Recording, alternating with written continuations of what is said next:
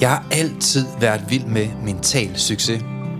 Jeg læste psykologi i 10 år, men jeg har aldrig haft forstand på sygdom eller diagnoser.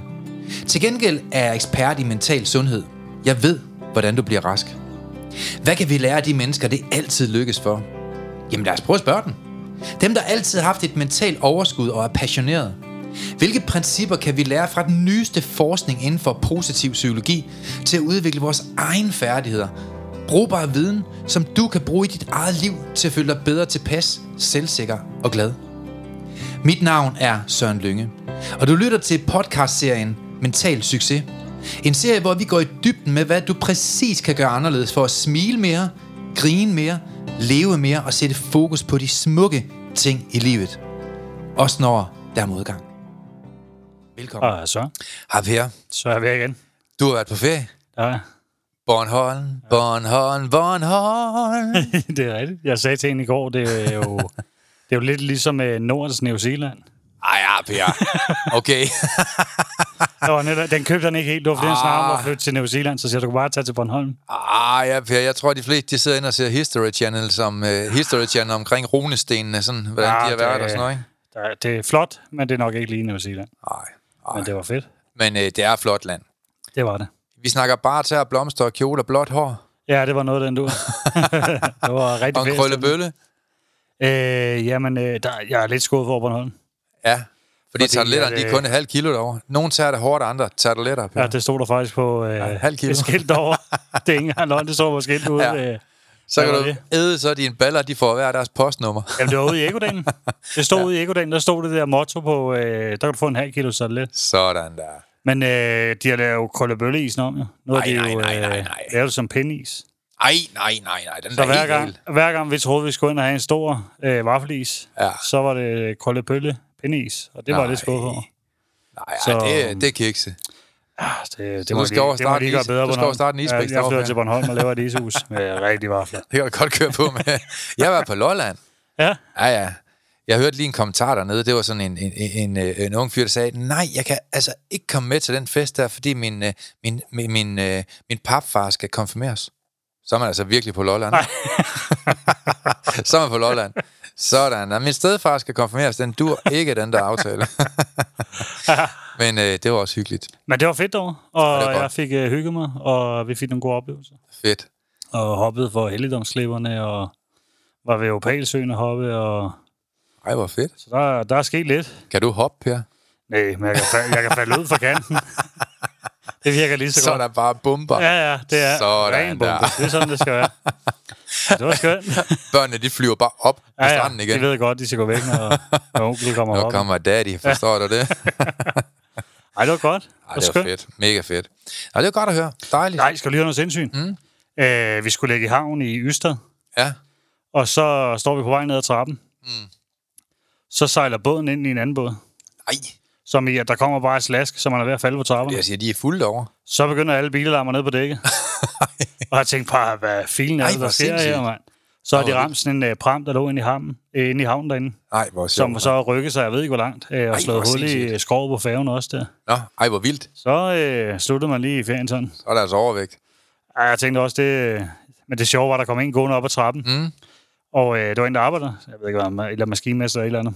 Og han stopper så op, da det der sker, og så Ja. kigger jeg på ham. Jeg tænker altid, jeg kigger på dem, der arbejder, når der sker sådan noget der. Ja, det kan jeg godt forstå. Fordi begynder de at løbe, så ved man også, om man skal selv tænke, det er ikke så godt. Kom bare sådan en håndværker, der ser fuld eller retarderet ud. ja. Så ved man bare, okay. Så siger det så slask igen. og så løber han bare den anden vej lige pludselig. Ej. Og så tænker jeg sådan, Jeg er fri. Øh, okay, jeg går lige op og kigger, hvad der, er, der sker her, og ja. inden jeg går ned på dækket. Men øh, vi kom i havn og kom sikkert hjem. Det var det Sidst, vigtigste. sidst jeg var i en havn, tror jeg, jeg har fortalt dig før, så, øh, så mange af de der både der, de har et, et, et navn. Ja. De hedder et eller andet, ikke? Og så var der bare en, han, han havde lidt humor, tror jeg. Hans båd, den hedder, altså de hedder Svetlana, den hedder mm. Sally, og den hedder Maria og sådan noget, ikke? Altså alle mulige sådan forskellige Berit for Tøberøjen og sådan noget, ikke? Så var der en, han har kaldt sin båd Never Sink 2.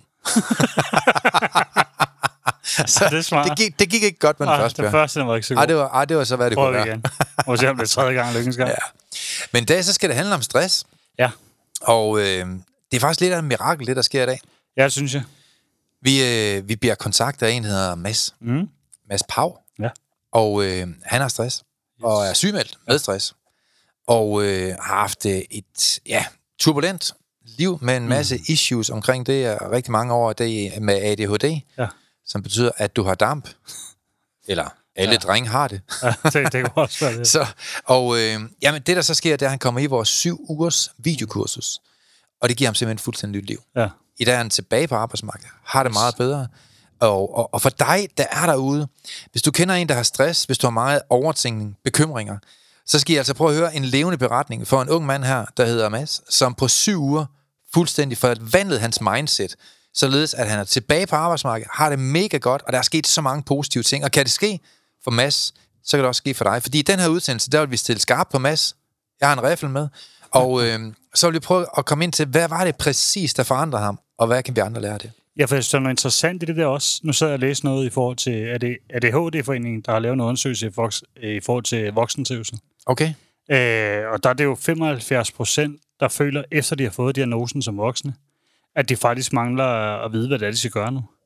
Ja, for du får ingen opskrift på, hvad du skal gøre anderledes. Nej, og det var faktisk den, selv, den samme, jeg sad med, så det var der, hvor jeg synes, den var interessant, jo, da jeg selv sad og læste den. Ja. Fordi det var jo det, jeg sagde i starten. Jeg vidste ikke, altså, jeg har fået en diagnose, men jeg vidste ikke, hvad jeg skulle gøre. Ja, ja, man får bare smidt en diagnose i hovedet ja. Der, og det er jo bare en fin klinisk betegnelse for, at du har et problem. Ja, nu har du sådan en sige, øh, dokumentation på, at du har et problem. Det er jo lige præcis det, og det, det mange kæmpede med, det var netop stress. Det var mangel på struktur, det var mangel på overskud i hverdagen, ja. det var mangel på overskud til personlige relationer, det var mangel på overskud til familie. Mm. Altså alle sådan nogle ting. Øh, og det er jo det, jeg synes, der var fantastisk selv. Og det tænker Mm. også, at det er noget, der er sket på Mads. Det er det der med, at man øh, lige pludselig får nogle værktøjer, der kan støtte en i Ja. ja. ens svaghed. Ikke? Og der er jo ikke ret mange, der giver de værktøjer, Per. Nej. Altså man kan sige, da jeg udviklede lyngemetoden, så kan man sige, det er jo sådan et slags unikt træningssystem, mm. hvor man hver uge får konkrete værktøjer eller redskaber til at forbedre ens tanker og livsstil. Men øh, der findes ikke så meget af slagsen, så øh, virker det eller virker det ikke? Det skal vi finde ud af i dag. Ja. Velkommen, Mads Pau. Tak skal I have. Sådan der. Jamen, jeg er sikker, vi Ung, skal høre flot lidt om fyr Mads, ikke? Det må med man tatoveringer. Ikke? Yes. Tre børn. Lidt af det hele, ja. Også det. Det er dejligt. Af hvad du ved af. Jeg ved af. På hvide nummerplader. Hvad jeg har fået at vide, ikke? Man spørger ikke de sidste, man har været sammen med. Nej, tre er fint. Vi stopper her. Det er, jeg Ja. tror, Mads han har en god familie der. Og en lojal, sund fyr med integritet. Per. Ja. Men Mads, fortæl lidt om dig selv. Ja, jamen det vil jeg gerne. Jeg hedder Mads, jeg er- er 30 år, øhm, og for at gå lidt tilbage, for at det giver lidt mening, så øh, i en meget, meget tidlig alder, tror jeg, jeg lukkede mig lidt ind i mig selv. Mm-hmm. For der var nogle ting i mit liv, som, som gjorde, at øh, lidt tillid, eller hvad skal man sige, det der med at åbne sig op, mm. var svært. Ja. Og okay. så øh, lukkede jeg mig inde, og så øh, bliver det jo en, en del af ens Ja. dagligdag og hverdag. Øh, og som årene gik og sådan noget, så, øh, så de historier, der bliver, man får op i hovedet, det, øh, det, det blev jo normalt for mig, øh, og Ja. det blev mere negativt. Øh, og så begynder man at tro på de der historier der. Øh, og det har gået rigtig meget ud over mit, øh, mit selvværd og min, øh, min selvtillid. Øhm, så øh, så det, har, det har været rigtig svært for mig i hvert fald, øh, for barns ben af, ikke? Ja. Men er det helt tilbage i skoletid, vi taler? Ja, også før det, jeg tænker, vi er ved en, ja, Ja. ja. en 7-8 års alderen, ikke? Okay. Ja. Øhm, og jeg tror lidt, at fordi jeg har været så meget inde i mig selv, har det også været det der med at være, jeg var aldrig den populære i klassen eller mm. noget, vel? Nej. Så begynder man ligesom sådan, nå, okay, jamen, så lukker jeg mig mere og mere ind. Ja. Øh, og de historier, jeg ligesom fik fortalt mig selv, blev mere og mere virkelige. Ja. Øh, så, så det er jo egentlig har været sådan at leve lidt i kaos, og så, så begynder man at trives i kaos. Ja. Ja, ja, ja. Det svært? Det er det der med, som man siger, at... Øh, ja, det kan jeg ikke huske det. Det bliver jo normaliteten. ja det altså, der er også mange, der har det dårligt, og så bliver det... No- Vil du købe en vokal, Per? Ja, det, jeg mangler lige det der, som... Øh, hvad var det, du siger? F og et eller andet. M som M-hætte. Det var sådan, det var. tæt på. Okay, det kører rigtig godt. Det tror du ikke kan, når du hørt den så mange ja, gange. det, er, ja, men det er fordi, jeg ikke hører dem til sidst. Jamen, Når jeg har hørt du dem 10 lukker gange, bare så... Ja. Ej, han leder efter F som er efter, men Ja, jeg skal lige hjem fra ferie. Jeg sidder stadig i Bermuda shorts her. du er stadigvæk på Bornholm. Ja. ja, ja. Øh, Når man er på Bornholm, så, så nogle gange så ser man altså lidt spøjse typer der, hvor man tænker, ja. hvis der kommer en plejer og henter ham, så virker det altså bare helt naturligt. Ja. Jeg arbejder her, ja, men det ser stadigvæk lidt sjov ud. Nå, jeg får lige at komme Men Mads, tilbage igen. anyways. Øh, hvordan, hvordan var det med til at udvikle dit mindset? Altså, hvordan havde du sådan... Øh, har du nogensinde arbejdet med personlig udvikling sådan? Det har jeg aldrig, nej. Nej. Øhm, og jeg tror, når man, når man lever så, så meget ind i sig selv, Ja. Øh, så har jeg, altså, jeg har også en, en sindssyg stedighed ikke? Mm. og stolthed. Øhm, så igen, den der, det, der, det, det blev normalt for mig, og det er jo bare fortsat mm. op i årene. Ja. Ja. Øhm, faktisk så meget, at til sidst, så har jeg ikke kunne lide mig selv.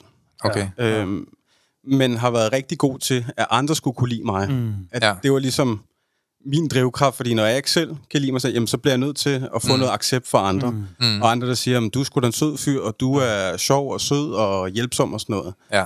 Øhm, så, så det har jeg fokuseret rigtig meget på, og brugt rigtig meget energi på. Og det har jo så også gjort det der med at sætte, sætte grænser for mig selv. Mm. Øh, og gøre de ting, jeg selv har haft lyst til og sådan noget, det, det har bare ikke rigtig været en mulighed. Nej. Øhm, og slet ikke, når man ikke kan lide at være sammen med sig selv. Fordi Nej. når man er alene, så begynder tankerne. Og øh, man tror på de tanker, der kommer. Mm. Fordi jamen, sådan har det jo altid været. Ja. Øhm, det, det, så kan man godt blive lidt skram. Men er det, det er faktisk hele vejen for, gennem skoletiden, du så går og kæmper med de her følelser faktisk? Jamen, det er det. Det er det. Øh, uden sådan rigtigt, det har været en tidlig alder, så, så der har jeg måske ikke tænkt over det, mm. eller hvad skal man sige, ligesom den, om det går nok over. Øh, men det synes jeg ikke, det har gjort. Nej. Som jeg siger, det, det, det bliver jo bare normalt, og så, så trives man i kaos. Ja, det er jo nemlig det der med, at det, det bliver normalen for en. Mm. At det, og det er jo også det, man siger til mange, når man snakker med dem. Siger altså, hvis du går og snakker sådan til sig selv, taler dårligt til dig selv, har en dårlig indre dialog, så vender hjernen sig til det jo. Ja. Altså, ja, så det bliver bare øh, normalt. Det er bare en genklang af, hvad du selv programmerer den til. Ja. Et eller andet sted, ikke? Jo, og det, den kan man jo, men, og det er jo også det, jeg siger til mange. Hvis du kan gøre det i en negativ retning, Ja. kan du så ikke også gøre det i en positiv? Ja, man kan vende øh, skuden, ikke? Jo, lige præcis. Men jeg tror, at det er omkring 50 procent af alle unge mennesker i dag, og ja, altså også voksne for den sags skyld, der har et dårligt selvværd, mm. som har en negativ grundindstilling. Dermed man føler, at der er flere negative tanker omkring, hvem man er, end positiv. Og dig, der er derude, du kan jo prøve at teste dig selv. Hvis du sådan tænker omkring dig selv, har du så flere negative tanker end positive. Og i så fald, du har det, så har du med stor sandsynlighed en negativ grundindstilling. Ja. Og det har altså store konsekvenser, fordi man får jo ikke den bedste kæreste, hvis man har en negativ grundindstilling. Fordi det tror man jo ikke selv på, man kan finde, så man vil bare søge efter den næstbedste kæreste. Man får heller ikke det bedste arbejde, det tror man jo ikke selv på, man kan få alligevel. Så man vil aldrig søge det, så man vil så bare få det næstbedste arbejde. Og et eller andet sted, så kan man sige, at man er jo sin egen største fjende i virkeligheden. Mm. og hvis man gerne vil have et bedre liv, så kommer det med en pris. Hvordan var din hverdag omkring den her? Du begynder at få stress på et tidspunkt øh, på arbejde. Kan det ikke passe, Mads? Jo, det, øh, jeg var, øh, nu er jeg elektriker, og øh, efter jeg blev udlært, så fik jeg et større projekt, som faktisk gjorde, at jeg også øh, blev sygemeldt med stress. Mm. Ja. Øh, og det var sådan, hvad skal man sige, mere arbejdsrelateret stress. Øh, men det fik jeg heller ikke rigtig hjælp til, at komme hurtigt tilbage på arbejde. Og så var det sådan lidt, nå, det har jo nok ligget, hvad skal man sige, og lure lidt i, i underbevidstheden, uden sådan rigtig, øh, at jeg har tænkt over det, fordi jeg var jo vant til det negative. Ja. Ja. Det var bare endnu en ting, så det er sådan, nå, men sådan er livet vel. Øhm, og havde svært ved at, eller, det har jeg også lidt stadigvæk, men, men det er blevet bedre, men, men svært ved at, ligesom, at udtrykke mig og snakke med andre om det, fordi hvis jeg nogle gange siger, at jeg har det lidt sådan der, nå, men det har jeg også og sådan noget, så bliver man sådan bekræftet i, men så er det jo bare sådan. Ja, så bliver det normalt, ja. Ja, så, ja. Så, så, så, så, så de ting, der jeg, jeg siger til mig selv over hovedet, jamen det har andre jo også, mm. så er det normalt. Ja. Og så går troen lidt væk på det der med, at, at, at der er noget, der ligesom, kan man sige, er, er positivt. Ikke? Øhm, Jeg er sådan lidt nysgerrig i forhold til... Nu, nu har du en ADHD-diagnose. Mm. Fik du den i ungdom, eller er det som voksen? ja, eller? der var jeg øh, 18 år. Okay. Ja. Og så det er i gang, mens du er i gang med lærer? ja, det tror jeg faktisk, det er. Ja, Ja. Det, er, ja, Ja. det er det. Ja. Okay. Hvordan, hvordan er det at have ADHD, når man hedder Mads? Øh, nu er det rigtig fint. Ja, hvordan var det dengang? Jamen, øh, det var jo bare øh, benzin på, på bålet, ikke? Mm. Øhm, jeg tror ikke rigtig sådan, jeg selv tænkte over det, i og med det, men når man, når man tidligt har lukket sig ind i sig selv, mm. og, og tingene bare er sådan, Ja. så, så, så ved jeg ikke sådan, det var en eller anden form for, for accept, altså, Er der sådan en motorvej inde i hovedet på dig? er det er der. Ja, Ja, var der. Ja, ja. Ja, var der. Ja, ja. Rigtig god til at, at starte ting op. Øh, rigtig dårlig til at afslutte, ikke? Ja. Og det der med, hvad skal man sige, som du snakker om, det der med, med, Ja. med glæde der, altså, selvfølgelig har jeg følt noget glæde, men jeg har været rigtig god til, og øh, hvis der har været noget glæde, at finde noget negativt. Ja. Og så ligesom gemme minderne som noget negativt. Mm. Wow, hvor mange kan ikke genkende til det, Per? ja, Altså, hvor mange hører jo. have det Ja. fuldstændig ligesom mm. dig, Mads. Ja. Hvordan er kombinationen så til at have den der lidt tristhed omkring sit selvværd, have mange negative tanker, have en motor oven i hovedet, og nu også få stress? Hvordan var selve stressparten? Hvordan Ja. føltes den?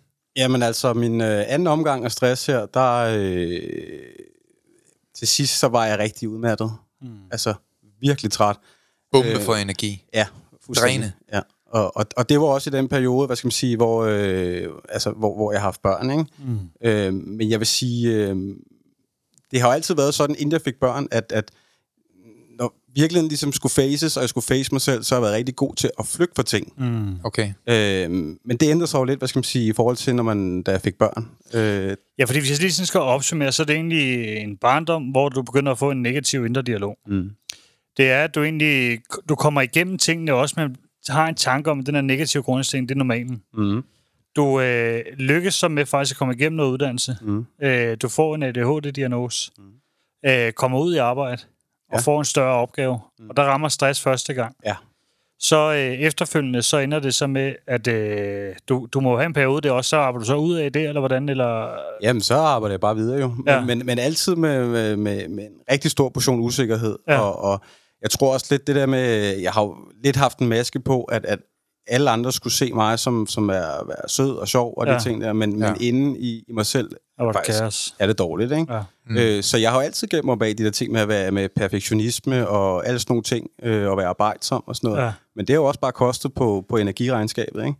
Så, Jo. så jeg har i rigtig mange perioder i mit liv haft en altså, humør ligesom sinuskurve, der går op og ned. Ja. Så nogle perioder har jeg, jamen det kan vi sagtens, lad os gøre det, lad os ud og lave det der, så aftale ud i fremtiden. Når jeg så når til aftalerne, Ja.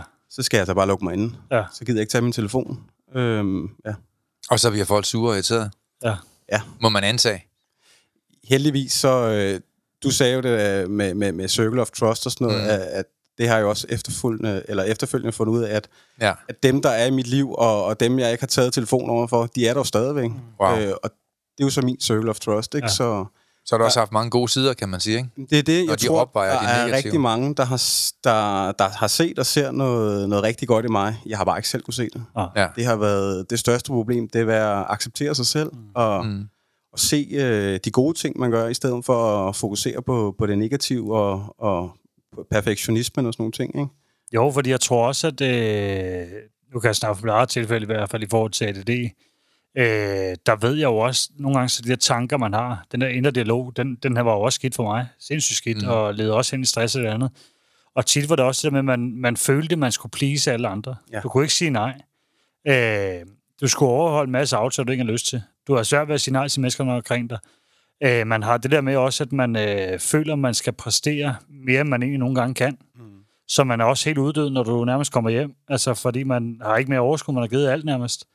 Øh, og så en anden ting også med i forhold til relationerne. Og det er jo det der med, at hvis man ikke er sammen med dem ofte, så kan det godt gå lidt sådan i glemmebogen. Man glemmer selv at få skrevet alle de her ting også. Øh, mm. Og der tror jeg også, jo mere bevidst om man bliver, at man faktisk kan gøre nogle ting ved det her også. Fordi det var jo det, der gik op for mig også, når man har fået den her diagnose. Hvad er det så, der skal ske?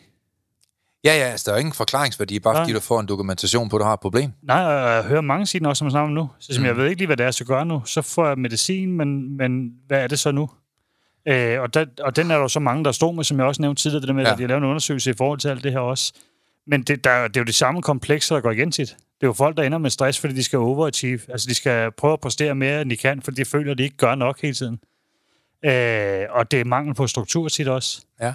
At man har svært ved at skabe strukturen også, og ligesom holde et øh, stabilt humør, og mm. øh, hvad hedder den der, som nævnte før, i forhold til sinuskurve, man kører op og ned. Ja, At humørsvingninger. stabilt. Ja. At, øh, Som radiobilerne inde i Sivli der. Ja, det er fordi lidt det er tilfældigt, jo- at det afgør, om man har en god eller dårlig dag, eller om man har meget energi eller lidt energi. Ja, og det var, det, det var jo det, der fungerede super godt for mig i hvert fald også, med det, at man lige pludselig fik nogle værktøjer til ligesom at sige, okay, hvad er det, man kan gøre? Mm. Så man kan sige, hvis du er derude, og du har svært ved at slappe af, eller du overanalyserer alt, eller du har hovedpine, fordi din hjerne ikke får fred, eller du frygter for at falde, fordi alt skal være perfekt, mm.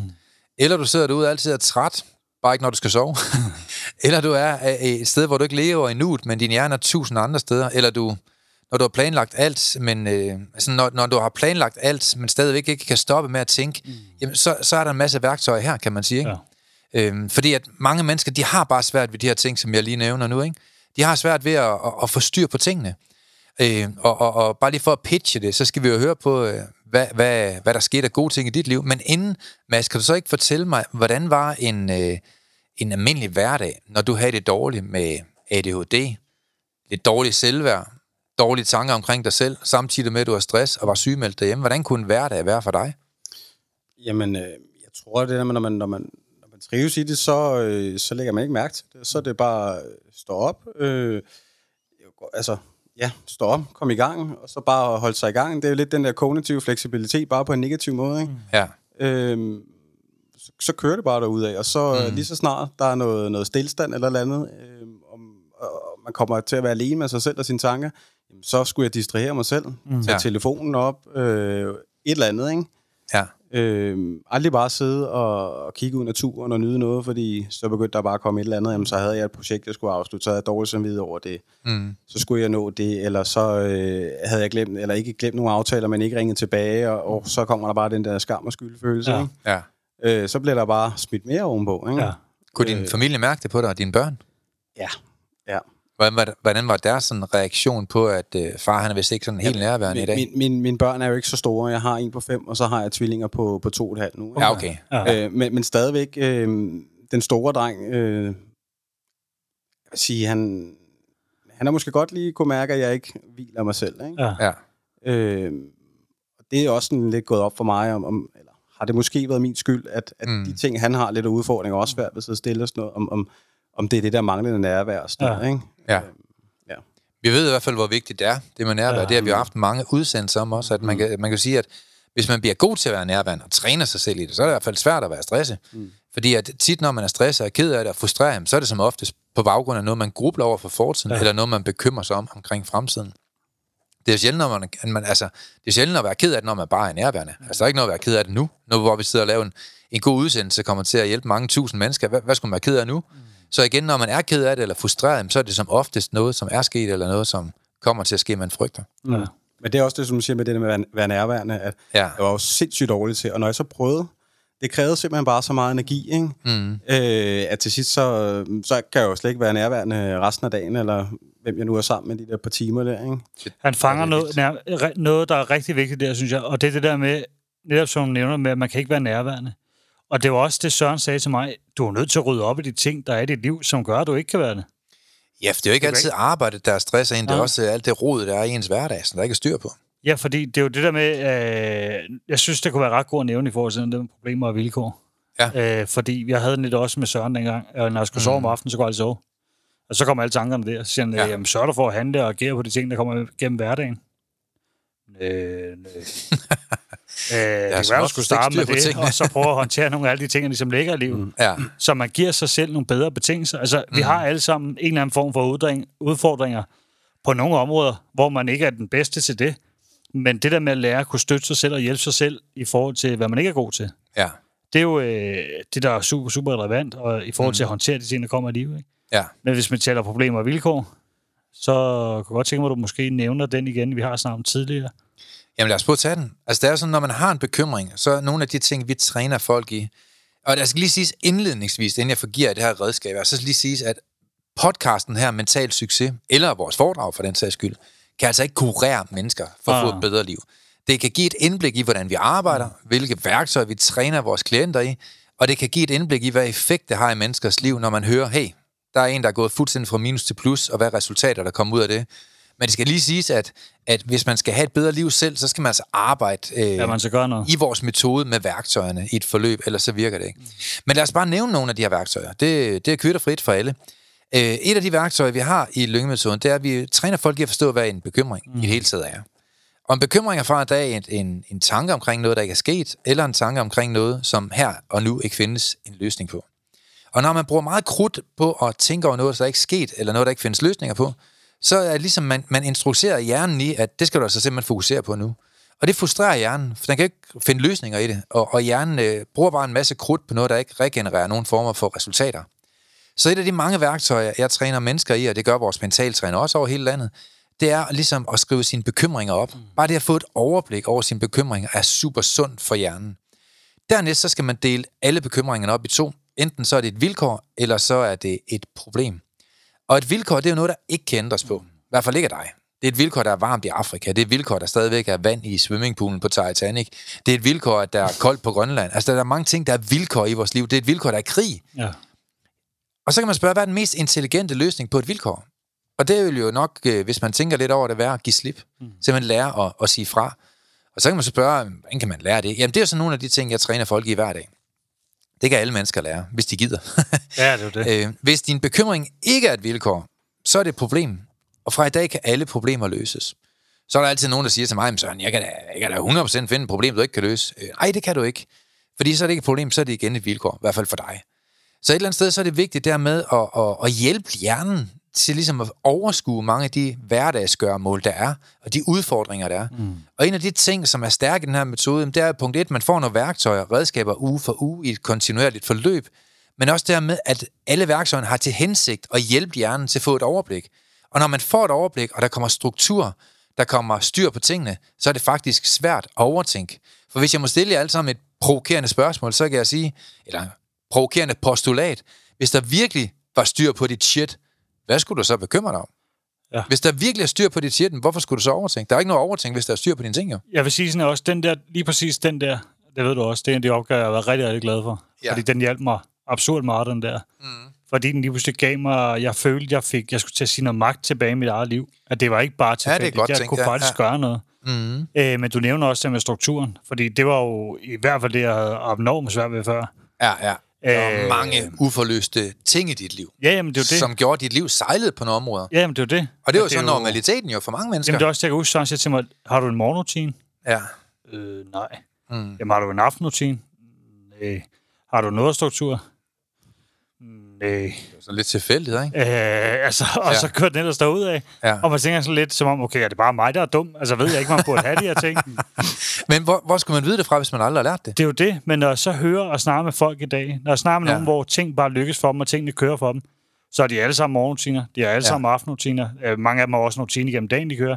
Mm. Mange af dem har skrevet alt ned, hvad de ligesom når igennem dagen. De har smartmål, de har struktur, de har alle de her ting. Ja. Øh, og det, der så også var rart ved det, i forhold til min ADD i hvert fald også, og andre også, vi har haft med ADHD, det er jo det der med, okay, jeg får lige sådan nogle værktøjer, der kan hjælpe mig med noget struktur også, at jeg får mm. nogle ting, jeg kan hjælpe rent øh, mentalt, Ja. til at hjælpe mine tanker, til at hjælpe min hjerne. Mm. Øh, og det var jo det, der fungerede super godt for mig. At man lige pludselig fik nogle ting, man kunne gøre. Fordi, Og det ser vi jo, det hjælper på alle. Jamen, det var også det, der, var lige fra at skrive ned, okay, hvad er det, jeg gør om morgenen, når jeg stopper? Ja. Okay, jeg tager lige et glas vand og et øh, æble.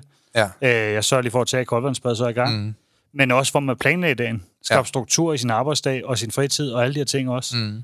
Øh, men det må du også have mærket, at der er sket en anden øh, ændring i, hvordan du agerer i tingene kontra før. Men det kunne være sjovere, måske lige inden vi hører om det, Per, og så lige høre, rak du ud efter nogle andre former for hjælp, mm. inden du øh, fandt lyngemetoden? Øhm, ja, det gjorde jeg. Altså, øhm, Kunne det ikke være meget godt, Per? Jo, det synes jeg...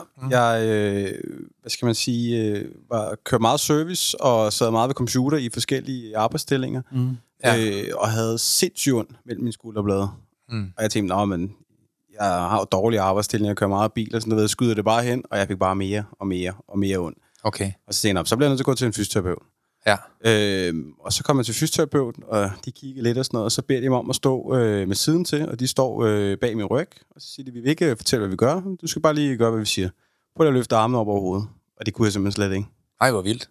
Og så, øh, jeg skulle simpelthen bare presse dem om. Det er svært at juble, hvis man ikke lige kan få armen Øh, Det op er over det. hovedet. Jeg kunne kun lige øh, få dem til under ørerne der. Det var ja. så højt, jeg kunne få dem. Du kan ikke engang klø dig ørerne. Det var ja, tæt på. tæt, tæt på, ja. ja. Øhm, hvor øh, jeg kan huske, fysen spørger sådan, øh, hvordan har du det egentlig? Ja. Og så kunne jeg godt mærke, altså når man ikke øh, kan få armene op, og det går ondt afsted, Ja. ja. der bliver jeg sgu nok nødt til at, at krybe til kors og sige, at jeg ikke havde det så godt. Ikke? Øhm, Så via sundhedsforsikring, der øh, kom jeg til psykologen, Okay. Øh, og gik der nogle gange. Øh, det var fint nok, øh, men jeg glemmer aldrig rigtigt, jeg fik vist de der den, øh, grønne, gule og røde cirkel, der, hvor det er grøn, det er comfort zone. Ja. Gul, det er læringszonen, mm. og rød, det er farezonen. Ja. Det fik jeg at vide, at øh, jeg skulle selvfølgelig prøve at lægge ind i den grønne der. Og, og kom hjem der og havde hængt øh, hvad skal man sige, billeder op, hvor jeg har tegnet de der cirkler der, så blev mindet om det. Men, men det var bare som om, jeg kunne aldrig rigtig komme ind i den grønne cirkel der. Ah. Nej. Det var, øh, jeg forstod godt, hvad han sagde jo. Ja. Men jeg vidste ikke, hvad jeg skulle gøre ved det. Nej. Øhm, Der var ingen opskrift. det var der ikke. på nej. den måde, eller nej, hvordan? Nej. Nej. Så, så kom jeg så øh, gangen efter det, og så fik jeg en vejrtrækningsøvelse, og det, det var også fint nok. Øh, men så skulle jeg til noget sygesamtale ude i firmaet. og jeg kunne bare huske, det kørte bare rundt. Øh, jeg måtte ringe og sige, øh, fordi jeg var nervøs for at komme derned og sådan noget. Ja, det kan jeg. Måtte jeg ringe og sige, øh, prøv, kan vi aftale, jeg bare lige går ind i det der mødelokale, fordi jeg magter simpelthen ikke at møde nogen og sådan noget. Mm. Og det var jo klokken 1, og jeg tror, jeg startede klokken, klokken 9 om, øh, om formiddagen der, Ja. og det Ja. kørte bare rundt. Og den der vejrtrækningsøvelse, den virkede jo ikke. Altså, Og det jeg kunne det. lave den 10 gange, og så øh, kunne jeg rejse mig op, og så fortsatte det bare. Ikke? Mm. Ja. Men det er noget ikke din livsstil at blive bedre til at trække vejr, tænker jeg. Øh, nej, det, er, det, det gør det så nu. Nu, nu Ja, ja. fokuserer jeg meget på det, men, men, men nej, Ja. ikke, ikke der. Det, øh, det var meget quick fix. Ja. Han siger igen netop noget, som øh, der også går op for mig mange gange, som vi faktisk snakker om i dag. Mm. At det er det der med, at øh, når vi går ind og snakker med folk, så er det jo tit, vi tager ikke selve problematikken, vi går tilbage og finder, hvad det er, der har skabt hele problematikken. Ja. Årsagen er lidt bedre end symptomerne. Ja, fordi du, du nævner også en tit det der med, at øh, advarssignalet, Ja. at man ligesom går tilbage i hele det og så ja. kigger, hvad er det, der kommer fra inden? Mm. Ja. For der er jo kommet en masse advarssignaler, som man har ignoreret, eller ikke har været bevidst om, eller ikke har haft viden om. Jeg tror mere, det der med ikke at være bevidst om det Ja. ja. der var et signal, fordi efter man får at vide, at der er noget, der hedder advarselssignaler, så, øh, så tolker jeg i hvert fald tingene på en anden måde. Mm. Fordi man ligesom har fået, fået, fået det der ord, ikke? Jamen, jeg tror også. Ja, skal vi... Åh, skal vi lige have den Det kan godt tage den. Altså, det er jo nyt for mange mennesker, kan ja. man sige, men øh, i den metode, jeg har skabt, der siger jeg jo til alle mennesker og træner alle mennesker i en af de vigtigste færdigheder, man overhovedet kan lære som menneske, det er at blive en god problemløser. Mm. Og for at blive en god problemløser, så skal man ligesom forstå, hvordan et problem det opstår. Mm. Fordi det er en udbredt misforståelse, at problemer bare rammer ind i vores liv. Det fungerer ikke på den måde, at øh, der var en, der kom og sagde, at jeg er bare for fuld af problemer til mig her forleden dag. Hvor jeg siger, altså, hvad mener du med, det var Torgild fra type Rønne, du ved, jeg er altid fuld af problemer. Jamen Torgild, det fungerer ikke på den måde, at hvis, hvis, hvis vi to vi går en tur igennem København, øh, for- tror du så, det fungerer sådan, at problemerne de regner ned over hovedet på dig, der sker ingenting med mig?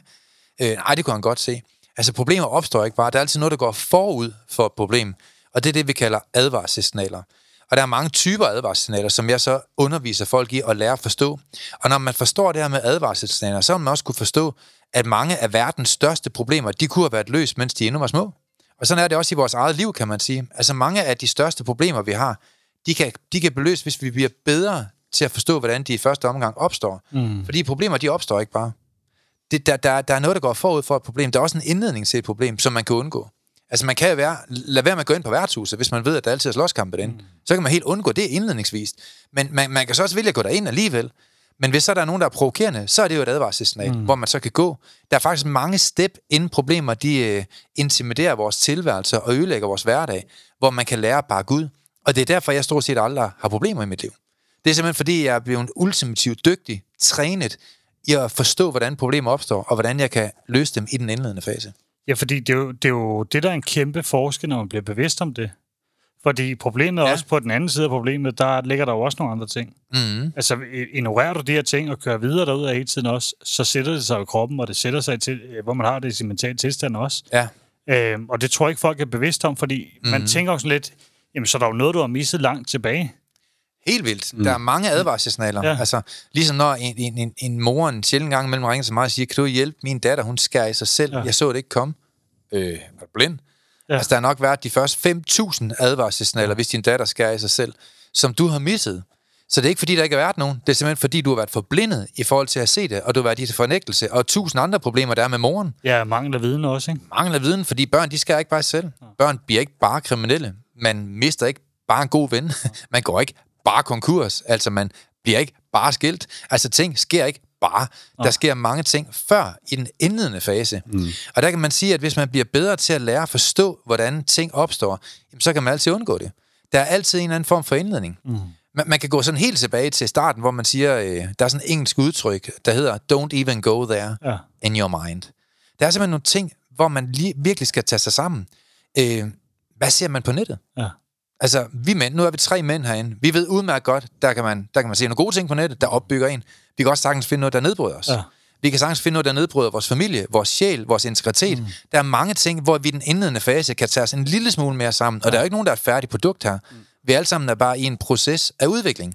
Og der er mange mennesker, der oplever tragiske ting på baggrund af, at det i den indledende fase ikke vågner op, og ligesom begynder at arbejde lidt med sig selv. Mange mennesker, de skal jo være i krise, før de gider let røven og arbejde med sig selv ja. i Danmark, kan man sige. Nu har jeg for eksempel en klient, eller en, en, en, en bekendt her forleden, der har blevet fyret fra sit arbejde, øh, øh, fordi han har været sammen med en klient. Øh, han var dyrlæge. Nej. Nej, nej, det var, det var en sidebemærkning. så er man simpelthen blevet fyret. Det kunne man løse i den ende af en fast, tænker Ja, det kunne være. Hvorfor det til at fungere med den kone først? Ja. Det kunne jo være, at hun lignede et dyr, så ja. tænkte han, nå, vice versa. Mads, han sidder helt farvet over. Ja. Jeg tænker bare, at det er sødt at bære en bokser med dig hver dag. Ikke? Ja, ja. Øh, man er vant til det. Ej, jeg sagde ikke, det var Per. Nej. Ja, det. Nej, ja, men sådan er det. Men, men igen, man kan jo man kan jo blive bedre til at løse det. Men hvordan var de her psykologsamtaler ellers? Det var fint nok. Altså, det var da Ja. ja. rart at, at komme og, og få lettet sit hjerte. Ingen De er jo professionelle lyttere, mange ja, psykologer. ikke? ingen, ingen tvivl om det, mm. men, men jeg synes sgu ikke rigtigt, at jeg kom videre. Nej. Øh, også fordi du snakker meget i podcasten til, altså ja, Ja. det, der, der sker ikke rigtig noget. Mm. Og det, var, det frustrerede mig rigtig meget med det der med at få den der cirkel der, og jeg havde sat den op, og jeg havde sat den på baggrund på telefonen. Ja. Men jeg, jeg gjorde virkelig alt for ligesom at blive mindet om det der. Mm. Men, men jeg kunne simpelthen bare ikke finde ud af at komme ind i den der grønne cirkel der. Nej. Jeg anede simpelthen ikke, hvad jeg skulle gøre. Nej, men jeg tror også, øh, det kan være forkendt for mig selv, det der med, hvad, hvad er det, man øh, lægger ind i sit liv, Mm. og hvorfor, og hvad er det, man fokuserer på også, fordi øh, og skal prøve at holde sig inden for alle de her ting, også og værtræng også. Jeg, jeg tror stadig på, at værtræng er godt. Mm. Man kan bruge det i mange situationer. Jeg bruger det, når koldvandsbad og alle de her ting også, og for at slappe af. Ja. Men har du ikke styr på nogle andre ting, så kan det være svært at sidde og få balance i det. Øh, Så jeg tror også, det handler nogle gange mere om, at man, alle de her ting fungerer super godt, når man ligesom har styr på basen. Mm. Mm. Så fungerer det godt. Ja. Ja. Men at tænke... Nu, kan det være for en masse efter mig. Men øh, at, tænke, at når man står i et liv i kaos, at man kan trække vejret ud af det, det kan du ikke. Nej, fordi det er en øvelse, der var, lad os sige, 5 minutter, og så Ja. har du resten af 23 timer og 55 ja. minutter, hvor, øh, hvor det bare kører dig ud af, som det har gjort. Jamen, og det kan være, der er ingen tvivl om, når man har fået mere øh, styr på mange ting i sit liv, så mm. kan det være noget til at hjælpe til mm. noget balance. Yes. Øh, når tingene lige bliver for meget, at man lige kan gå ud og trække vejret en gang. De her mm. ting også. Der tror ja. jeg på, at det er super, super godt. Men det er igen også med, med advarselssignaler, fordi det er i hvert fald øh, for mig, mit advarselssignal, det er min krop. Mm. Øh, fordi i, lang tid af, af mit liv har jeg haft ondt i min krop, Mm. øh, hvor at kroppen har, har sagt nej, men, men egoet har simpelthen bare sagt, "Men det gør vi alligevel. Vi kører Ja. bare derud af. Ja. Øh, og det var jo så derfor, jeg ikke kunne få armene op over hovedet til sidst, fordi nu, nu lukkede min krop ned. Ikke? Mm. Men jeg tror også, det er det ikke også lidt en anden ting? Jo, Ja, jeg tror det også, kan det godt være. Man øh, lader egoet øh, Jo. køre lidt for langt, og man skal ikke være svag, og man skal ikke have alle de her ting også, som man kørte måske mm. Mm. lige over grænsen nogle gange. Det var meget, jeg vil, og, og Ja. kroppen siger, stop, stop, stop. Ikke? Ja. Altså, gider du godt lade være med det der? Ja, fordi at øh, begynder kroppen at gøre sådan der, og der ikke findes en eller anden logisk forklaring eller fysisk forklaring, Ja. Så skal man nok, øh, så skal du stoppe op. Det er et meget kraftigt advarsel, kan man sige. Man kan også sige, at mange af de negative tanker, vi har, de sætter sig jo i kroppen som sygdom. Det er bare et spørgsmål om tid. Jeg vil tro, mange læger, de sidder og hører på mig crap hver dag, hvor de siger, prøv, du fejler ikke en skid. Mm. Ja. Jamen, jeg kan mærke, at den er helt gal overalt. Ja, det er dine tanker, du skal arbejde med. Mm. Altså, du skal prøve at forstå, at, at dine tanker sætter sig i dine følelser, og dine følelser sætter sig i dit kropsråd, og din kropsråd sætter sig i din adfærd. Du bliver nødt til så lige at bruge hovedet lidt og Ja. ændre den måde, du tænker på. Mm. Men det er jo ikke noget, der har været særlig populært før her i 2023. Jeg tror faktisk, nu, nu siger jeg noget, der er meget stort, øh, og, og I skal nok komme til at have mig for det, nogen af jer. Men jeg vil våge at påstå, at den her serie, Mental Succes Podcast, den har i hvert fald ændret noget i den del af Danmark, jeg kommunikerer med. Mm. Fordi det er første gang, jeg nogensinde har hørt håndværkere, akademikere, læger ja. prale med, at de sidder og arbejder med positiv psykologi ja. og lytter til det hver dag. Før i tiden, så var det et tabu, hver gang jeg underviste folk på foredrag, man praler ikke sådan af det. Vi ser mere og mere, at folk de er mega glade for den her podcast, der hedder Mental Succes. Og det er også derfor, jeg vælger at lave den her skarp kant med lidt sarkasme og sort humor og lidt grænsebrydende jokes. Det er jo for at få den brede befolkning ind og lytte på det her. Jamen, der er også, hvad kan man sige, det der med at være provokerende også, som, mm. som jeg jo nogle gange Ja, det fanger, er. det fanger mig i hvert fald. Ja, Og og, og, det? og det gør det jo. Ja. Og det er Ja. det, der er sjovt, fordi Ja. nogle gange så har man også brug for et los i røven. I stedet altså- for, at man sidder på at vide til, nej, men det er den, ja, det er... Ja, det er svisken på disken, ikke? Ja. Ikke alt det der udenomsnak er og bare mellem, her. mellemregning og sådan noget. Altså, Ja. Altså, man er sgu nødt til nogle mm. gange, og så tage ansvar for sit eget liv. Og jeg har sagt det før også, der er ikke mm. kommer og gør det for dig. Men hvad sker der for, at folk de ringer til os, skriver til os og spørger, om vi ikke, om, om vi ikke vil lave en streamer til deres bil? Ja. Så nu har vi lavet streamer ja. til folks biler. Så når der er nogen, der spørger igen, så sender vi en streamer gratis til den, og så kan de prale med, at de hører Mental Succes Ja, det er podcast. fedt. det er jo meget sjældent, at en, en håndværker, Torben, og en læge sidder ved siden af hinanden i lyskryds, men de begge to praler, at de hører Mental Succes podcast, fordi alle niveauer, alle typer mennesker kan lytte til den her udsendelse her, fordi den er proppe med værktøjer fra allerøverste hylde, som virkelig kan skabe et nyt liv. Og det vil vi også gerne høre, hvad der er sket med dig, fordi du har fået et nyt liv, Mads. Ja, det har jeg. Øhm, Må vi høre, hvad, må vi høre indledningsvis, hvad, hvad, hvad gjorde du egentlig? Hvorfor, hvorfor kom du i kontakt med mental succes og lyngemetoden? Jamen, jeg øh, som sagt gik jo til psykolog og, og gik derhjemme, og nu er det rundt og gik nogle ture, og så min kammerat og jeg, vi har altid, hvad skal man sige, sendt bøger, øh, hvad skal man sige, øh, Mofibo-bøger, lyd, lydbøger, ikke? Mm. Okay, ja. til hinanden og sådan noget. Jeg har hørt nogle andre selvhjælpsbøger før og sådan noget, så tænkte jeg, "Nå, men så prøver jeg lige at høre den. Jeg går derhjemme, jeg har masser af tid. Mm. øh, og det var den der, du er ikke fuck, du overtænker, er det ikke den? Jo, det er den sidste nye bog, ja, ja, den, øh, den gik jeg lyttet til, Okay. og øh, der var jo, den var meget provokerende og direkte, og, og mange af tingene, det der med overtænkning. Det var en advarsel til alle derude. Ja, pas på, ikke? Du skal ikke være nærtagende at Ja. se den bog. i Ej, hvert fald. men- Pas på, det kan være, du ændrer dig. Men, men ja, far for at have det godt, ikke? Ja. Øh, nej, men det der med at få sat ord på øh, med overtænkning og bekymring og sådan noget, det, det Ja. tror jeg har været derfor, jeg ikke har spurgt om hjælp før. Fordi mm. ligesom, øh, hvad, er det, jeg, hvad er det, jeg skal hjælp til? Fordi mm. at, det er jo ikke fordi, at, at tankerne har været ens. Det har Nej. været forskellige situationer. Mm. Øh, så, så det har været svært at sige, at jeg har det her problem. Ikke? Ja. Fordi det bliver ved med at komme igen, og så der noget nyt og sådan noget. Men, men, men der, jeg synes, øh, du, du sætter meget godt ord på, på, hvordan jeg havde det i hvert fald. Okay. Øhm, og så synes jeg bare lidt, at når man var i sygemeldt med stress og skulle arbejde selv ud for, øh, for bogen af, øhm, så kom jeg ind på din hjemmeside og, og fandt det der syv års kursus. Ja. Var det- Videokursus. Ja, så var det bare give det et skud, ikke? Så ringer du, tror jeg. Jeg ringede til dig, jeg tog lige en... Øh, Du en, bookede en øh, samtale, de der gratis Ja, det er fordi, ikke? du havde to forløb. Øh, succesfuld mindset, Ja, det og så stress, Så, ja. angst, og så var det lidt sådan... Jamen, jeg vil da gerne have et succesfuldt mindset, ikke? Ja, ja. Men, men jeg har også sådan lidt stress og st- angst og depression og sådan noget, så lige... Ja. Ja. Hvad får man ud af at Mm. tage det ene og det andet, ikke? Øhm, men, men rigtig glad for den anbefaling, du kom med med at starte der, fordi Ja. Jeg tror også lidt, det var den der accept i sig selv. Ah, men jeg er jo ikke stresset, deprimeret mm. eller eller andet. Nej, Ja. det, det kan ikke være mig, vel? Og vi har faktisk overvejet at ændre Ja. titlen på det der videokursus, fordi selve kurset er rigtig godt, det vil jeg jo ikke om på, men uh, indholdsmæssigt er det super. Men, men måske bare kalde det for dig, der overtænker og bekymrer dig. Mm, Ja. ja. Fordi så er det lidt mere spiseligt. Det er nemlig rigtigt, vi oplever igen og igen, at, at folk de siger stress og angst. Nej, det er ikke mig. Mm. Og så sidder de bare midt i det værste stress og angst mm. i deres liv. De er Ja, bare ikke villige ja. til at erkende det. Nej. Men du øh, fik det kursus. Hvad gjorde det ved dig, Mads? Jamen, øh, ret hurtigt, så synes jeg det der med... Jeg, jeg tror, jeg har haft, haft, øh, haft rigtig godt af, at der bliver sat ord på de ting, jeg har oppe i hovedet. Mm. Ja. Det tror jeg har været det første, der ligesom har, har hjulpet mig til at få, få noget ro på. Øhm, og så har det været det der med, at der er lidt hver dag. Øh, man behøver ikke køre ud og lave en aftale med nogen, øh, og skulle sætte to timer af til eller sådan noget. Det er bare at tage det stille og roligt. Og, og 10 få- minutter hver dag. Ja, 10 minutter hver dag. Mm. Øh, jeg brugte så mere. Jeg var jo hjemme, så jeg hørte jo tingene flere gange og, og skrev op og sådan noget, så jeg havde tiden til det. Ikke? Ja. Øhm, men men, men det, det kommer bare egentlig, som det skal komme. Øh, man får de ting ind, som, som, som passer lige til at starte med og sådan noget. ja. Øhm, så, så, så det var jeg, var jeg rigtig glad for. Kunne du mærke, det gjorde noget i dig? Ja, det kunne jeg godt. Øhm, det, det, det kunne det allerede fra, fra det første værktøj, ikke? Øhm, og så har det jo så bare været ligesom at, sige, at få det ind under huden og Ja. relatere det og sådan noget. Det, er jo, det har så været det svære i det, ikke? Ja. Øhm, men, men, men jeg synes, der var ikke noget af det, der ikke fungerede. Det alt har hjulpet mig.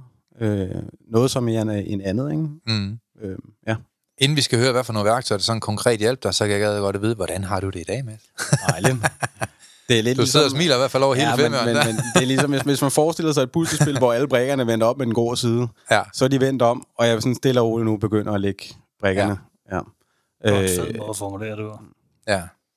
Det kunne jeg godt lide. Mm. Det var for dybt for mig. Jeg fattede den ikke, Per. Nej, ah, det ved jeg godt. Den gør den overhovedet. Ja. Det er Jeg fløj bare. man kan bare høre den igen, ikke? Det, det, det er mennesker, så mange der, gange, det er du Per, der er menneskerklog her. Du kan høre det lige så mange gange, du har lyst til. ja. Men det gik bare helt anderledes. ja, og så... Øh, jeg kan godt lide at være alene med mig selv. Det er dejligt. Øh, taler kærlighedens sprog til mig, øh, kærlighedens sprog til mig selv.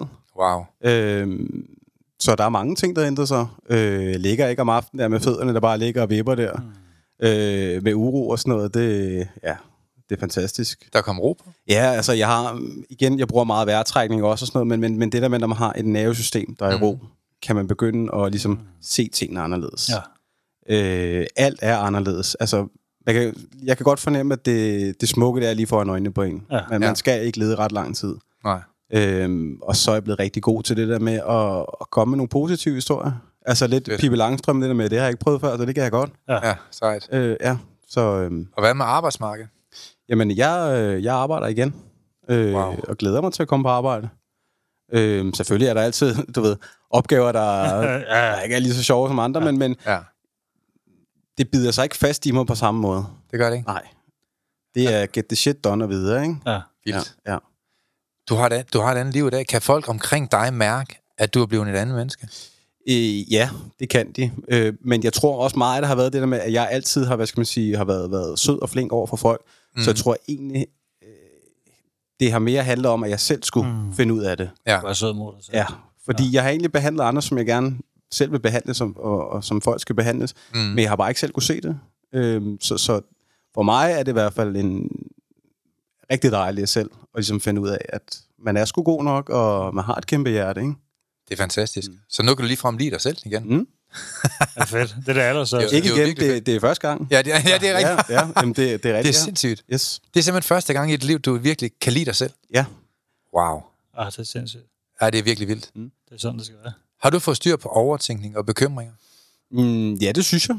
Wow. Øh, og også accepteret, at, øh, at livet ikke går igennem øh, lidt udfordringer. Mm. Øh, det er også en accept i det, altså Ja. ja. at, at sige, okay, jamen, så er det sådan her, og så hvad, hvad kræver det for at komme videre? Jamen enten så måske give slip på det, eller også så advarselssignalerne får løst problemet, eller ja, så nogle dage, så, øh, så kan der gå skal man sige, flere timer, før jeg ligesom Ja. finder ud af landet. Men, men, men i stedet for bare at stoppe op og give op, jamen, så kan det være for eksempel at skrive tingene ned. Hvis det ikke virker, jamen, så gå en tur. Hvis det ikke Ja. virker, ja. jamen, så er det måske løbe en tur eller mm. høre noget musik. Så har jeg de der ting der, hvor jeg prøver at gå igennem, og lige pludselig, så rammer man den lige i røven, og så, man, øh, altså, så ser man det positive på tingene igen. Ikke? Hvor er det fantastisk. Ja. Hvor lang tid har du haft der ADHD og, og tumle med det? Jamen, det, det har man vel haft i livet, tænker jeg. Mm. Men, men sådan blevet bekendt med det som, som 18 år. Ikke? Og du mærker ikke til de samme issues omkring det mere? Jeg tænker Eller faktisk ikke over det. at Jeg har det. Der er lidt mere styr på ting? Ja, det er der. Wow. Øh, jeg tager heller ikke medicin mere. Øh, Du er blevet medicinfri også? ja, det er jeg også. Ja, ja. Wow. Ja. Jamen altså, hvis alle danskere de gjorde som dig, så kan vi jo lukke alle jobcentre. Fordi du har virkelig haft det tungt, før du kom ind i... Jeg synes, jeg har haft lidt modstand, ja. ja, det har og, jeg. og det hele er for... Miraklet her, det er jo, at det skete på syv uger. Ja, Mm. det er fuldstændig vildt. Og så er der alt det arbejde bagefter, men, men Ja. igen, Ja. man kan også, jeg kan godt mærke, at tingene blev, det blev sjovt lige pludselig, når man ser Ja. ja. lidt af det der lys for enden af tunnelen der. Ja, det er jo vanvittigt. Så, øh, så har man ligesom mod på og motivationen til at, at fortsætte, ikke? Jo, fordi, og det er jo det, jeg synes, der er imponerende, det der med, fordi vi anbefaler jo ikke folk, og vi blander os heller ikke i medicinhovedet, øh, hvad folk tager på den ene eller anden måde. Øh, men vi kan også bare se, når folk lige pludselig får nogle værktøjer, når folk får skarpe strukturer, når de får det der med problemer og vilkår, når de får nogle måder, de kan handle på, når de lærer at læse advarselsignalerne, så sker der også bare nogle ting. De får nyt liv af det. Det gør de nemlig. Men Men Mads, vi skylder lytterne at fortælle, hvad... Kunne du, kunne du prøve at sætte nogle ord på, når du ikke lægger dig til at dø her, Per? det, det. Mads, kan du prøve at sætte et ord på? Hvad, hvad synes du egentlig hjalp dig rigtig meget i det her videokursus? Jamen, det var det der med, at man kan tale til sin egen hjerne. Ja. Og, og det er jo det, der har været hele problemet med, at øh, Mm. der har bare været en eller anden indre stemme, der har bare fortalt nogle historier, at, at man så siger, siger til sig selv, det, det gider jeg ikke høre på. Ja. Ja. Nu, øh, nu stopper vi lige, ikke? Mm. øh, og så lave historien om. Øhm, Ja. og fordi, og igen, det jeg kan klart anbefale, altså har man et problem, gør noget ved det nu, fordi Ja. jeg kan godt mærke, når der går så mange år, så tager det altså lang tid at vende skuden. Mm. Øhm, men, men det, er, det er fedt, at man, man, altså, man får de her ting, og man bliver klar over det. Hvad, hvad betyder det? Hvad gør det ved en? Mm. Det, det, det der med oplysningen har været rigtig god for mig Mm. at sætte ord på. Altså Ja. ja. for mig selv at sætte ord på tingene. Ikke? Så i dag så øh, lærer du ikke din hjerne styre dig, men det er lidt mere din, din vilje, altså dig, der styrer din hjerne. Mm. Det synes jeg. Så der synes kommer jeg. kontrol på ja, situationen. ja. ja. Og så det der med det kognitive fleksibilitet, og så bruge det positivt. Ikke? Ja. Øhm, hvis der er en eller anden ting med, jeg vil, vil da gerne indrømme mig, at skulle hen og lave en podcast, det, det har jeg ikke prøvet før. så øh, der kan man da godt blive lidt, lidt smånervøs og sådan noget. ja, ikke? det kan jeg godt Men forestille så det der med, at man har de der ting med, så sætter man lige noget musik på, eller ringer til nogen, whatever. Altså, Mm. jeg har bare nogle muligheder, og, og så prøver man bare at række igennem, og hvis det ikke virker, så er det forfra igen. Og det er jo smukt, at hjernen får ikke lov til at tale dig fra det. Fordi at et eller andet sted, så er du blevet leder på eget skib. Mm. Et eller andet sted, så, så øh, hjernen skal være tryg i dit lederskab. Mm. Og lige så snart du taler til den hjerne siger, prøv at høre, det kan godt være, at du presser mig ud af den her beslutning om, at jeg vil lave en podcast, men det er mig, der bestemmer her. Ja. Og jeg kan garantere det for, at det bliver rigtig godt. Og så skal man argumentere ud fra de her beslutninger, man har taget. Mm. Og når argumentationerne de er gode nok, så bakker hjernen ud og accepterer dit lederskab og er tryg i det. Mm. Og det her, det her med at træde i karakter, det er det mange mennesker, de aldrig nogensinde har lært over for deres egen hjerne. Og det er det her kursus, det består af, det er at lære tredje karakter. Jeg ved jo nogenlunde, hvor folk de er, inden de går i gang med kurset, og jeg ved, hvor jeg gerne vil flytte dem hen på syv uger. Og det er faktisk lykkedes rigtig godt for mange tusind mennesker, det er jo fantastisk. Der er lidt øh, spændende den der, synes jeg. Mm-hmm. Øh, fordi det er der med den der indre dialog, den øh, negative selvstemme og alle de her ting også. Ja. Øh, der er jo øh, forskellige ting, man kan gøre for det også, men der er jo mange, der tænker sådan lidt, at man kan jo ikke tale til mig selv. Ja, altså jeg vil også øh, anbefale, at man ikke lige gør det i netto højt. Ja. Så tror jeg, folk jo, du er skidt så. Og så der vil de kigge med i går. det er derfor, jeg ikke kigger på det, Mads. Nå, okay. Nej, man skal ligesom, du ved, det, det, er, det er bare den her indre dialog. Man skal, man skal ikke begynde at skinnes med sig selv. Det er ikke ja. det, jeg siger, men man skal begynde at yde noget modstand til, til hjernen. Fordi når du tager en god beslutning, øh, som er, er brugbart, succesfuld beslutning i dit liv, så vil din hjerne være den første, der får dig til at bakke ud af det. Mm. Og så længe hjernen får lov til at styre dig, så kommer du aldrig nogensinde til at få et godt liv i fremkring og, og succes. Men så længe du lærer at få nogle teknikker til at styre dine tanker og vide, hvad du præcis skal gøre anderledes, og vide, at der kommer til at være modstand, men også, hvordan du takler modstanden. Mm. Når du lærer det hen over nogle uger hver dag igennem nye kognitive færdigheder, så vil du komme i kontrol, og du vil kunne skabe langt større resultater. Du vil få nemmere ved at fuldstændig eliminere al form for stress, angst, depression, mindre værtskomplekser for den sags skyld, osv. osv. Og når man lærer de her værktøjer, jamen, så får man et bedre liv, og man kommer i kontrol, og så er det meget sjovere at være dig. Mm. Jeg vil sige også, jeg talte jo højt, når jeg var så derhjemme, ikke? når jeg gjorde ja. det, eller i bilen. Men egentlig ja. talte det højt, det jeg gerne vil, mm. vil, ligesom, når den der indre stemme kom dengang, kan ja. huske. Så talte jeg det ud højt. Jamen, det tror jeg også mange mennesker gør, når der kommer en succes i deres liv. Yes, kan man ja. godt sige højt, ja. ikke? Og, eller pis, du ved, den anden ja. vej rundt, hvis mm. der er noget, der går galt, ikke? Øh, det er jo ikke fordi folk de ikke snakker højt til sig selv. Det gør alle mennesker jo større eller mm. mindre grad. Man skal bare lære at gøre det konstruktivt. Ja, bevidst. Og jeg tror, der er mange hundredvis, der har sagt, i hvert fald i vores... Øh, vi har sådan en Zoom-opfølgning mm. hver uge for alle, der er i vores øh, system. Der er jo rigtig mange, der siger, at jeg vidste slet ikke, man kan kommunikere med sig selv mm. på et meget, meget ja, intelligent, ja, højt ja. niveau. Og det er jo det, alle mennesker lærer. Og det er jo det, der er den nye psykologi her. Ja. Den psykologi, vi kører på, er der ikke nogen psykologer, der ved noget om. De har aldrig hørt om det. De har jo den anden tilgang, som de har den traditionelle psykologiske, kliniske tilgang, hvor man sidder og lytter meget, mens at vi har skabt et system, hvor man bliver trænet i at håndtere alle de problemer og årsagen til, de kommer, at forstå dem, og så man kan håndtere dem ordentligt. Ja, fordi det er jo også noget med sind, bevidsthed og underbevidsthed, ikke? Altså, hvor, hvor bevidst er man om de forskellige ting? Hvor ja, bevidst er du om uh, selvtale og indre dialog? Ja. Altså, og, og der tror bare mange... Uh, jamen, de har ikke viden om det. Det er jo det, der er i det. Mm. Altså bevidstheden om det, fordi... Mm Øh, jeg siger det også nogen, der med, vil du tale sådan til barn, og den har man jo hørt mange gange. Ja, men den er stadig øh, rigtig god. Men det virker bare super ja, godt, ja. fordi så siger folk, ej, det kunne jeg aldrig finde på. Jamen, hvorfor filen gør du så til dig selv? Ja. Men det er igen oh. det der med at være bevidst. Ja. Nu prøvede jeg at lave en øvelse med mig selv en dag, hvor øh, jeg skulle prøve i en hel dag, og så prøve at åbne døre og sådan noget med venstre hånd. Ja. ja. Der gik jo, altså, jeg tror, jeg åbnede tre-fire ting, Mm. Så måtte jeg efter et par timer tage mig i den der med, og så gøre det med højre hånd igen. Ikke? Ja. Sagtens også. Der kan man ja. bare se, hvor meget man får programmeret ja. tingene til bare at ja, køre i underbevidstheden. Ja, fordi, og det er jo netop mm. det der med at køre i underbevidstheden, og hvor man programmerer sig selv i forhold til vaner også, fordi man kan jo gøre det i begge retninger, og det er også den, jeg virkelig står fast på. Du kan gøre det i begge retninger. Alle de ja. negative ting, du har ligesom har valgt ind, og de negative handlinger, du mm. gør, er jo noget, du enten har igennem noget opvækst, men også noget, du har tillært dig. Mm. Men hvis du kan tillære dig det, så kan du også ændre det og tillære andre ting. Jamen altså, alle kan lære det. Ja. Altså prøv bare at forestille jer, at øh, du går hjem en mørk aften, og pludselig bliver lidt bange. Der er helt mørkt. Lamperne er gået ud øh, på grund af noget elsvigt, så nu går du bare helt alene på en vej. Og impulstankerne, dem kender vi alle sammen. De popper jo op, du ved. Og det er jo præcis sådan et sted her, hvor folk de bliver overfaldet, tænker man. Det er jo præcis her, hvor alt går galt, og der er sikkert nogen, der står bag busken og venter på mig.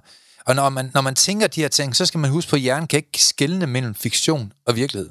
Så når du sidder og prøver alt det her lort ind i hjernen og siger, hey, det er her, hvor folk de bliver overfaldet. Hey, det er altså her, hvor ting kan gå galt. Det er her, hvor folk de, øh, de bliver overfaldet. Og ja, altså, du ved, når man siger sådan nogle ting mm. til sig selv, så tror hjernen jo rent faktisk på det. Ja. Og det er jo her, hvor man så kan tale til sin hjerne om ikke at være bange, ved at ligesom at præsentere en virkelighed og være rationel over for hjernen, ikke? Mens andre mennesker, de bare lader tilfældige tanker glide igennem hjernen, sådan hjernen ligesom, jeg går nærmest i selvsving og hører på en masse lort og begynder at tro på det, og så er det jo klart, så sætter frygten sig jo i kroppen på en. Og der tror jeg, det er enormt vigtigt, det her med at tale sundt til sin hjerne, eller komme i fornuft igen mm. og sige, mm. ej, ej det, er nok, det er nok bare noget, jeg tænker, det sker måske en gang ud af 10.000, og der født aldrig været det overfald i værløse. Altså, du ved, man kan jo altid tale tanken til fornuft, men hvis man ikke ligesom lærer de her ting, og hvordan man gør det, og hvorfor man skal gøre det, ja, så er det ting, nogle gange stikker af, og at man ja, ender ud i stress og angst og depression, fordi at hjernen den overhovedet ikke har nogen til at kontrollere den. Og det er den brug for. Der er noget, der undrer mig her. Ja. Øh, og det, det var det for psykologen, det der med i forhold til komfortzone. Mm. Altså med at bevæge sig kun i den grønne. Mm. Hvorfor det?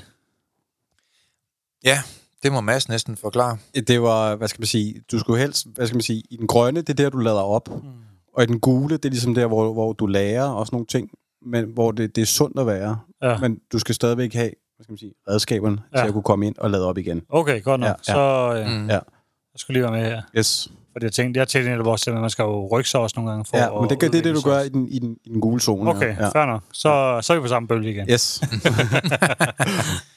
Jamen, øh, ej, vi har hørt en masse dejligt i dag.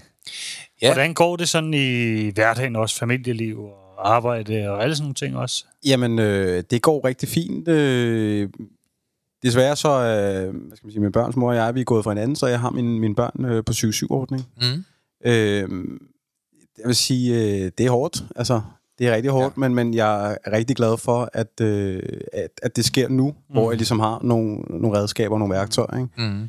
Øh, jeg vil sige, det, det kræver også meget af mig i den uge, og det er måske også der, at ADHD'en kommer ind, at, ja. At jeg er god til ligesom at analysere og scanne og tænke fremover, eller skal man sige, tæ- tænke fremad.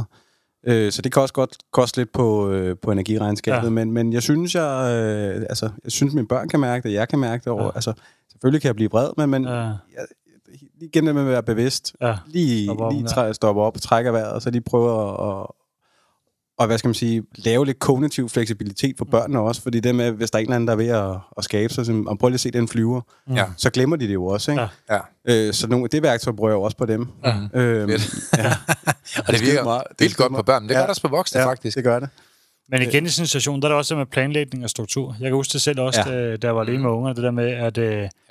at planlægge frem. Så havde jeg lavet mad, så havde jeg i fryseren. Jeg Yes. planlagde frem i køleskabet Skære også. snacks og... Ja, altså lige ja. præcis, så man hjalp sig selv øh, på de områder, hvor man ikke er så stærk. Ja, det kan jeg godt mærke. Det er de svære uger, det er, hvor ja. Jeg ikke har nået at få, få forberedt og sådan nogle Ja. ting. Ikke? Den skal bare, og det er også, jeg kan huske, den skal bare sidde i skabet, den der Ja. også, så man netop Ja. ikke står i det der også. Klokken 4, når man kommer hjem fra institution, ja. Og der er nogen, der skal have snacks, og man skal have ting ind, og er, Ja. er faldet. Ja, yes. Så det der med at hjælpe sig selv i det der også. Mm. Altså, og det tror jeg generelt også, uanset hvad, hvad diagnose, eller om man ikke har nogen diagnoser. Det der med at støtte sig selv i forhold til sine svagheder. Kan du blive bedre til at hjælpe dig selv der, hvor du har svagheder, mm. så kan du også skinne mere igennem på de styrker, du har, for du ikke ligesom slår dig selv ligesom oven i hovedet. Mm, ja. Øh, så det, det er jo, ja, det tror jeg bare generelt er godt. Jamen, der er ingen tvivl om, de mennesker, som virkelig får styr på deres shit, som vi snakker om før, dem, der får mere logistik, mere struktur ind i deres liv, jamen, det er jo dem, der har et mentalt overskud. Og mange mennesker, de har aldrig lært de her ting. Og hvis man ikke lærer at kontrollere hjernen, kontrollere tanker, være i kontrol og være kaptajn på eget skib, så er der ingen tvivl om, så er det altså op ad bakke at få et godt liv. 100%. Et tilfældigt liv bliver aldrig godt. Mm. Aldrig nogensinde. Man er nødt til at være i kontrol. Og mange, der, der, der oplever at have ADHD, eller er oplever at have stress eller angst, de mister jo et eller andet sted kontrollen og lærer tilfældigt at styre den. Så er det fuldstændig tilfældigt, om det har en god dag eller en dårlig dag. Og mange gange, så mistrives vi, når det er tilfældigheder, der leder vores liv. Vi bliver simpelthen nødt til at komme ind og komme ind og styre vores tanker, styre vores kontrol. Og når vi kommer ind og lærer folk de her ting, jamen så er det ligesom, at så, så, så, er, der ikke, så, er der forudsigelighed i vores liv. Så er det ikke tilfældigt, at der afgør, om vi får en god eller dårlig dag, eller om ting er planlagt eller ikke planlagt. Jamen, så kan man komme ind og styre de her ting. Ja. Og det er meget svært, som sagt, at udvikle mistrivsel psykisk, hvis der bare er styr på ens skib. Mm. Ja, det vil også sige, det der med rutiner om morgenen der. You win the morning, you win the day, ikke? Ja. Altså, Ja. fordi så er der altid noget, man kan falde tilbage på, og så sige, ja. okay, når man fik jeg i hvert fald lige gjort det, og det fra morgenstunden af, ikke? Ja. Ja, for det kan jeg godt mærke, når ungerne de kommer til at stå op samtidig med mig. Ikke? Øh, når man ikke får noget af de ting der, mm. så har det ligesom at sige, jamen, men, så ikke dagen starter skævt, men, men så kræver det bare lige lidt ekstra, ja. Ikke? i forhold til, hvis det er, at man får lavet sine rutiner og sådan nogle ting. Det er Ja. lige præcis Ja. det. Altså, det gør bare en forskel. Mm. Det gør det altså. Der er mange mennesker, der kunne lære noget af det her, Mads. Hvad tænker du om de mennesker, der er derude, som ikke arbejder med selv? Nu er det ikke, fordi man, man behøver at bruge vores metode, men der er jo mange muligheder, hvor igennem man kan lære at få et bedre liv. Men du er selv håndværker. Ja. Det er ikke så populært for en håndværker at arbejde med en mentaltræner og få styr på sit liv og sin stress og sin angst og sit selvværd og ja, alle de her ting i livet. Nej, det kunne jeg godt Hvad forestille har du af budskaber til sådan nogle mennesker? Hvad har jeg budskabet? Jamen, jeg vil sige, øh, kom i gang. Ja. Altså, jeg har simpelthen været så selvdestruktiv, så hvis jeg kan, og det ved jeg godt, at det har jeg også hørt i alle andre sammenhæng, hvor jeg tænker, ja, det er godt med dig. men, men lige her, der kan jeg sige, hvis jeg kan, så kan alle andre altså også. Ja, Øh, og det er ikke særlig svært. nej. Bare du får den rigtige opskrift. Ja. Det er altså bare at komme i gang. Lad, lad det være ordet for i dag, tænker jeg. Det var en super god måde at slutte på, tænker jeg. Ja. Det har været skønt at have dig med i studiet i dag, mm. og tak for at dele, ja, hvordan det går for dig. Mm. Ja, tak. Og tak for hjælpen. Ja, det var så let. det var en udsøgt fornøjelse. Det var det i hvert fald. Ja, det er dejligt at se. Tak for det. Tak for det. Vi er glade for, at du har lyttet med på podcastserien Mental Succes. Hvis ugens emne har givet dig værdi, så er du meget velkommen til at dele det på sociale medier. Og hvis du har lyst, så har du mulighed for at møde os hver måned, når vi turnerer Danmark rundt med åbne foredrag og giver mentale værktøjer væk. Vi glæder os til at se dig på mentalsucces.com. Vi ses i næste uge.